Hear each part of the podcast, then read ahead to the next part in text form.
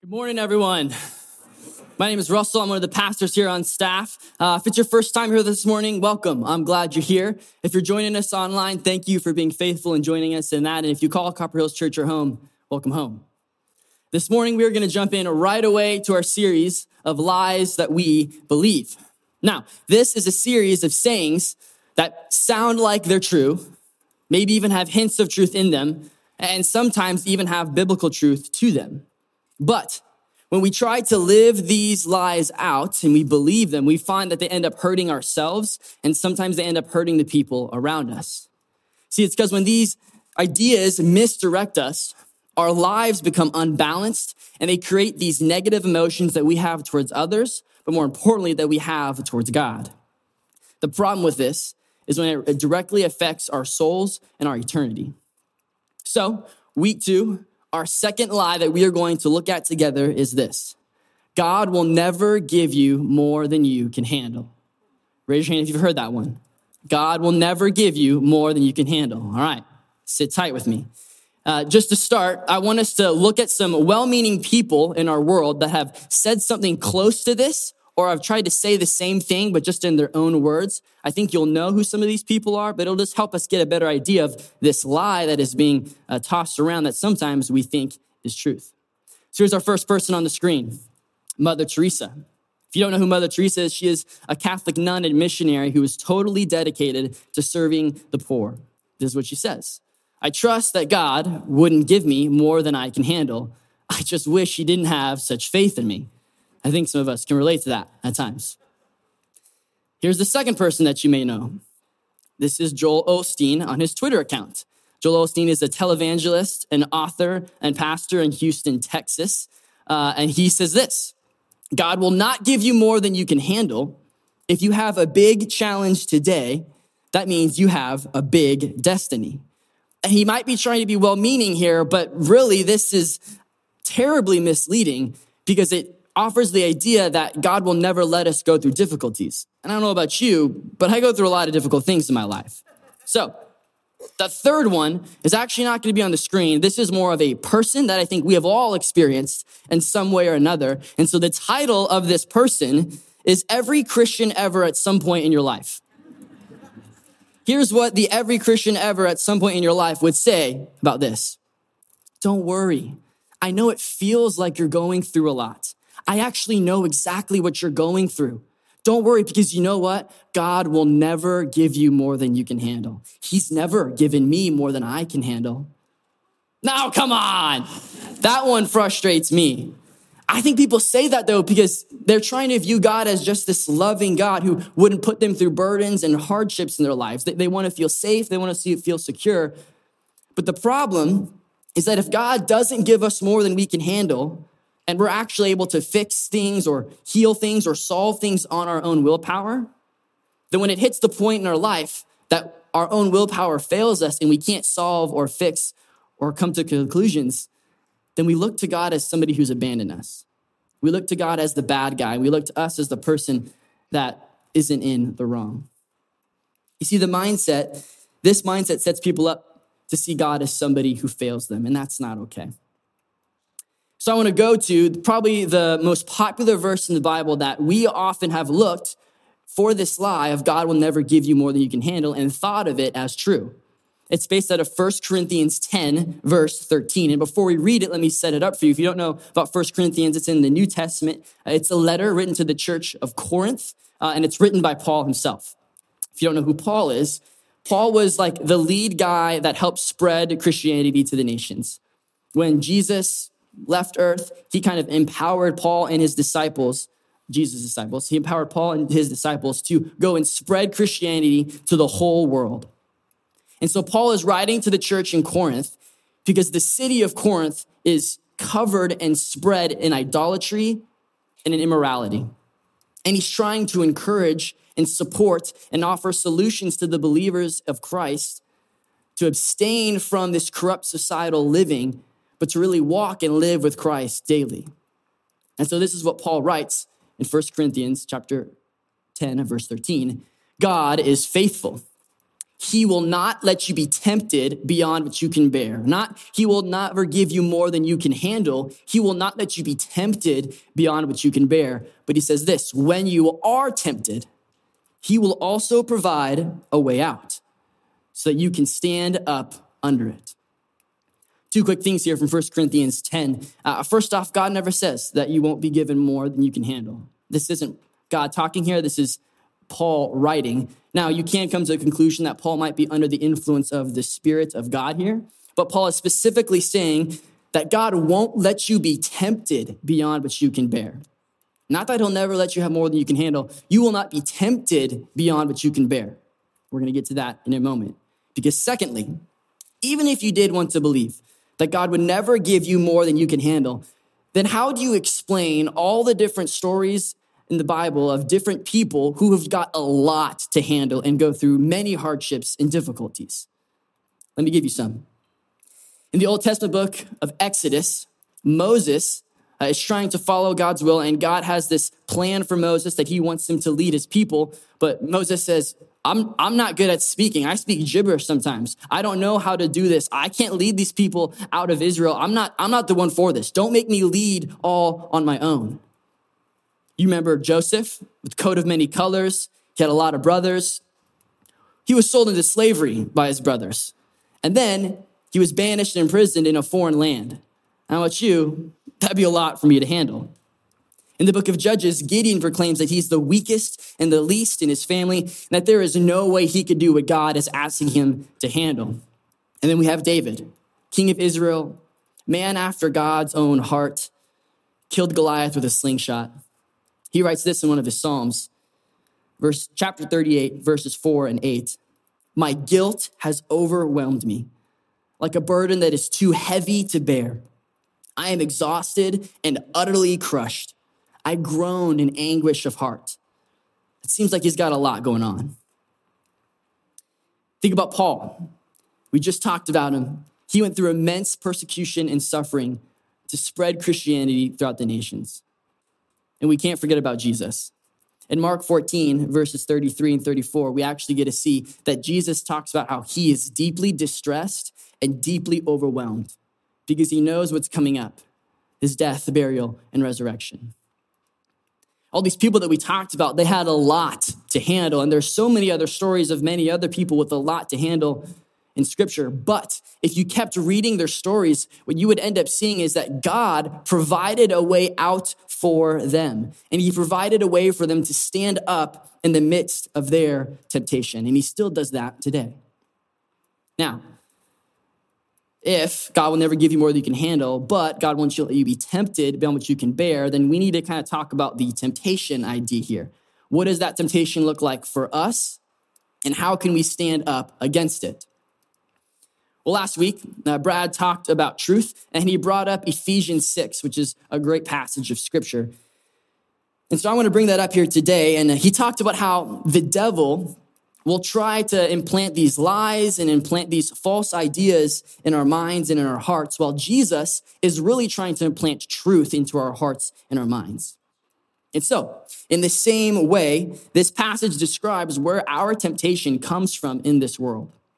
So here's Ephesians 6, verses 12 all the way through 16. Our struggle is not against flesh and blood, but against rulers, against the authorities, against the powers of this dark world, and against the spiritual forces of evil in the heavenly realms.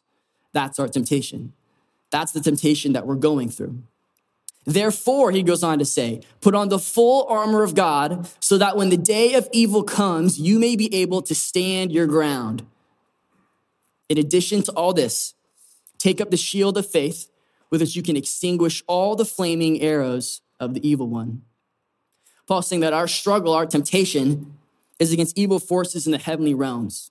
And so our temptation comes from Satan trying to attack our hearts, trying to attack our minds, and trying to attack our souls. You see, when we believe in Jesus, when we accept our lives into Christ's kingdom, then we instantly become an enemy of Satan. An enemy, an enemy of Satan who is going to try to do anything that he can to separate us from God, to get us to turn from him and to walk more closely towards sin or walk into sin. Ephesians tells us he does, this by shooting flaming arrows at us. Now, we don't have flaming arrows really being shot at us, but think about Satan shooting the arrow of lust at you. Lustful thoughts of men and women that you work with or you go to school with that really aren't your spouse or what you're supposed to be while you're single. The arrows of selfishness where you try to go throughout your whole day just caring about me, just caring about myself, and just caring about I and what I want arrows of anxiousness where we think that we have to control every single thing around us or every single person around us so that we can feel safe in our present moment. But what's the best way to withstand arrows? All right, you're not going to bring out your helmet off your head and try to whack the arrows out of the sky.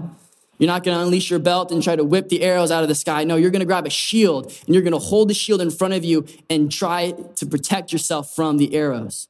And so, in the same way, God says, take up the shield of faith. Here's what the shield of faith looks like the shield of faith looks like taking daily practices that align ourselves in dependence on God solitude, scripture, prayer, fasting. There's a lot of them. Taking up the shield of faith looks like being a part of a community of believers who can stand with you and for you in the gap of your faith when things get hard to handle. Standing up with the shield of faith looks like knowing that you are not left alone in this world, but that God is with you and He is for you. Because in this world, Satan is going to attack us with insults, with hardships, and temptations. And these attacks can feel like a lot to handle at different times in our lives. But once again, God provides a way out in our temptation. And He wants us to stand up against it by holding up the shield of faith. Now, if it's not that God would never give us more than we can handle, then why is it that maybe God would give us more than we can handle? It's a question that I've wrestled with. I think some of you might wrestle with as well. Well, I think it's two things. The first, I think sometimes God gives us more than we can handle so that we would turn to Him in everything that we do. This might be a little gut check for a lot of us, but um, have you ever noticed that when you're on like your highs of highs, when you're on the peaks, when you're on the mountaintops and you're feeling really good about yourself and there's not a lot of problems going on in your life, how easy is it not to notice and turn to God? Raise your hand. I don't think I'm the only one. I know there's probably a lot of us. There's just something about when things are going great, we don't feel the urgent need for God in our lives. But man, when things start to go downhill and it feels crazy and it feels like we're losing control and I'm in pain and I can't handle this anymore, it's like, oh my gosh, God, I need you. God, help me. God, where are you? God, ah! We forget that in the middle of these storms, who God is, and we start to wonder who God is. We wonder if he's really with us, if he's really powerful, if he really answers our prayers. And so, in these blowing winds of life and these crashing waves of life, we start to doubt who our God is. See, for some of us, I think that we don't turn to him, we turn away from him and away from who he is in these moments. And I think that we do that because we doubt that in the presence of a storm, there is still the presence of God we doubt that in the presence of a storm, there is still the presence of God. However, Paul tells us in 2 Timothy chapter 2, verses 11 through 13, if we died with him, we will also live with him. If we endure, we will also reign with him. If we disown him, he will disown us. If we are faithless, he will remain faithful, for he cannot disown himself. If God never gave us more than we can handle, then we wouldn't need God. We would be fine all on our own. We would never need to turn to Him. But even in the storms, even when it feels like a lot to handle, God remains faithful. So the question that we need to be asking ourselves is Are we remaining faithful to God in the storms? Are you turning to Him when it feels like there's a lot to handle in this world? Secondly, if God might give us more than we can handle, I think it's because He wants us to experience Him in everything that we do. There's no stronger way to experience the power and the presence of God than we can come back to who we really are in this world. And that's why I think we love a good origin story movie. Raise your hands if you like movies. Okay? Well, in origin story movies, you have the hero. You get to see about the hero's past, you get to see about where the hero is now, and you get to find out where the hero is going in the future. Because in these movies, our hero, most likely, if you're watching the same movies that I am, goes from a nobody to a somebody. But we miss something that often happens. In these origin stories, something happens to our hero. The hero gets to this massive popular figure where they have fame and wealth and power. And they end up come crashing down to earth because of a failure to live up to the hype. Maybe they lost a battle to their nemesis or to the enemy. Maybe somebody died on their watch and it's their mistake and their fault. Maybe they couldn't live up to what everybody expected them to be and they didn't want that for their life. But either way, our hero, when they come crashing down to earth, their weaknesses is shown. Their failure is on for everybody to see. Their flaw has been compromised. But typically, in these movies, once their failure and their flaws and their weaknesses are on full display for everybody to see, our hero rises up from the ashes, saves the day, defeats the enemy, wins the guy or girl, and becomes the most popular person and is who they were meant to be. You see, you and I think that's what it's supposed to look like for our life. And at a way, it is, but not fully. It is about who you are in reality.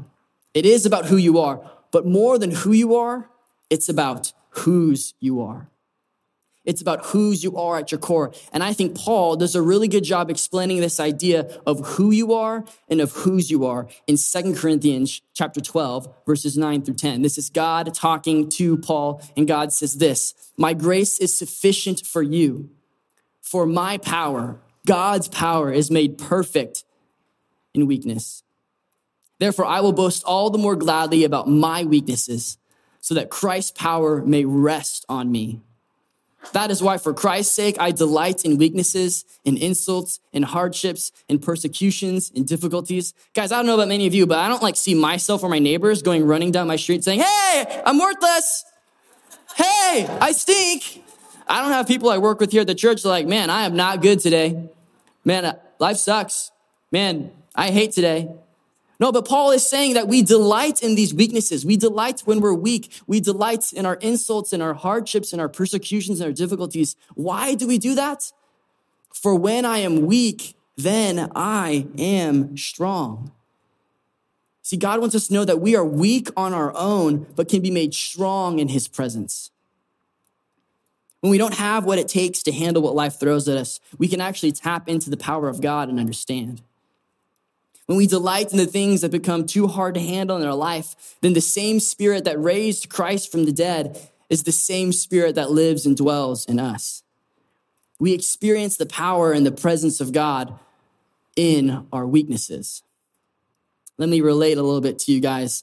Uh, as you know, I'm a youth pastor here, and man, I can tell you, my weaknesses come out on full display with my junior high and my high school students more than ever. I'm 25 years old, but it's not that hard to tell that I don't look like I'm 25. It's okay to laugh. It's okay to giggle. I'm okay with it now. I've, I've, I'm good. But about once a month at youth group, I end up meeting some new kids. And I love meeting our new junior high and high school students. I want to be one of the first ones to say hi to them or one of the last ones to hi them at the end of the night. So I go up and I introduce them. Hi, I'm Russell. Nice to meet you. What's your name? And they tell me their name. But nine times out of 10, one of these two phrases is said right afterwards. Oh, cool, nice to meet you. So, who's the youth pastor here?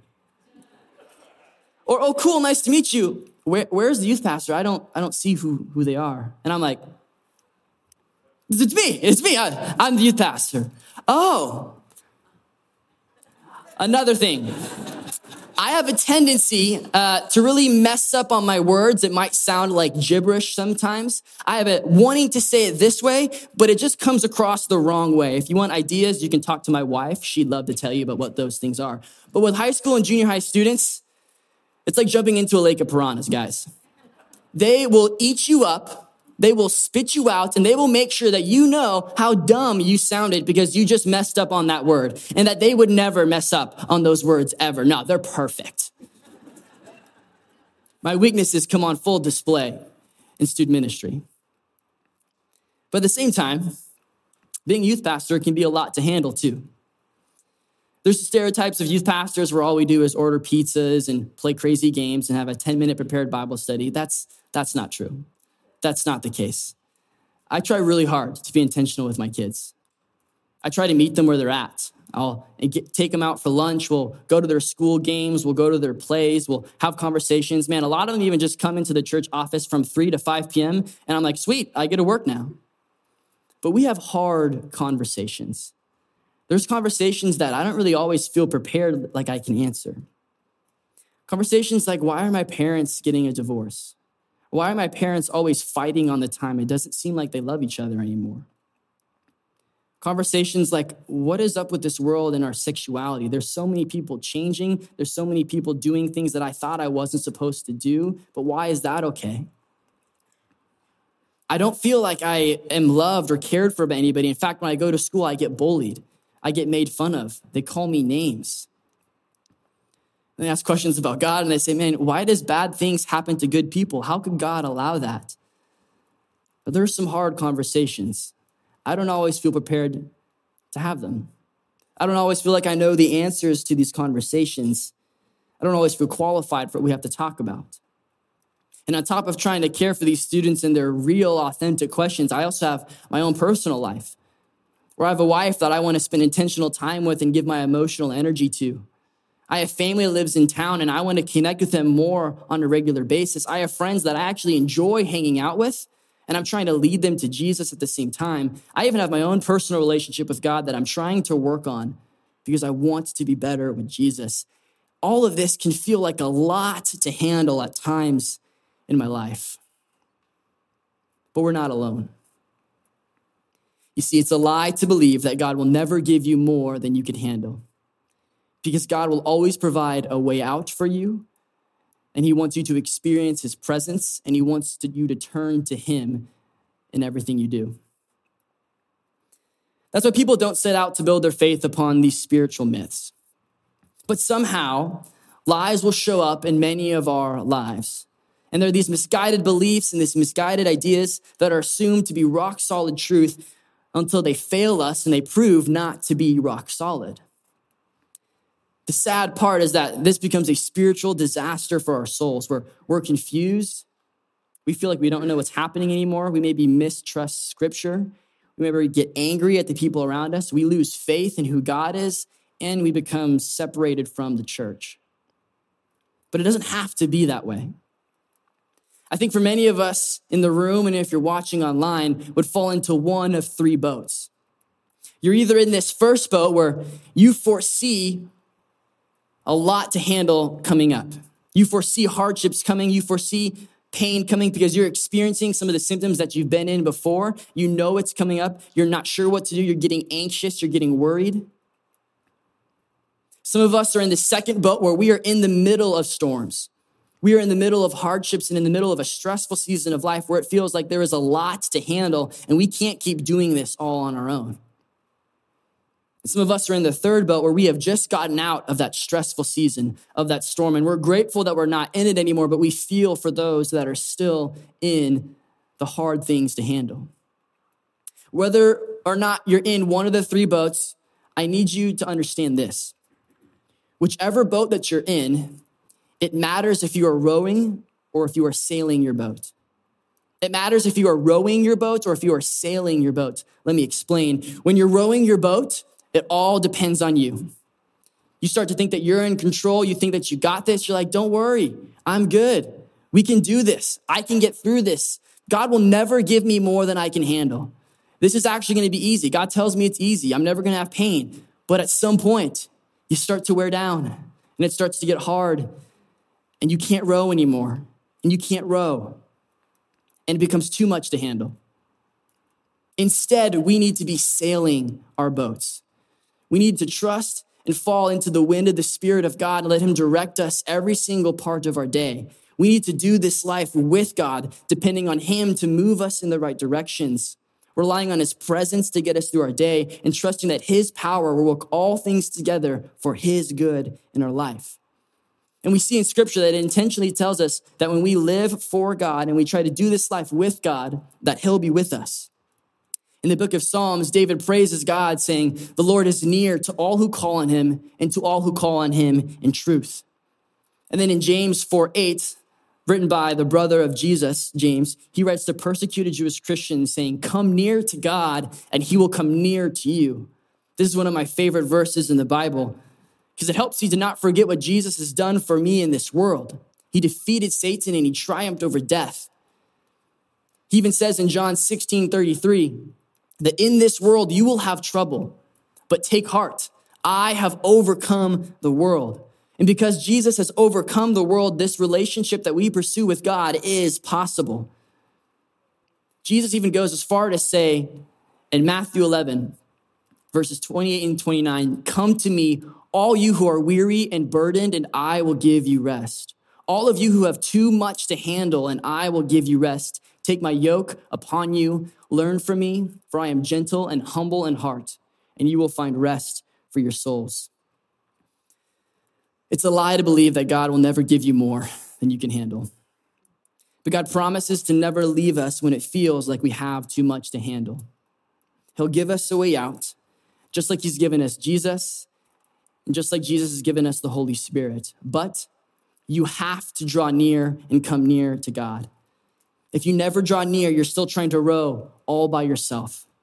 But when you draw near, you get to sail with Him in His Spirit. Come to God when it's too much to handle. Because God doesn't want you or me to walk alone in this world. He makes it to where we never have to walk alone in this world because of Jesus, and because of His Spirit. Let me pray for us.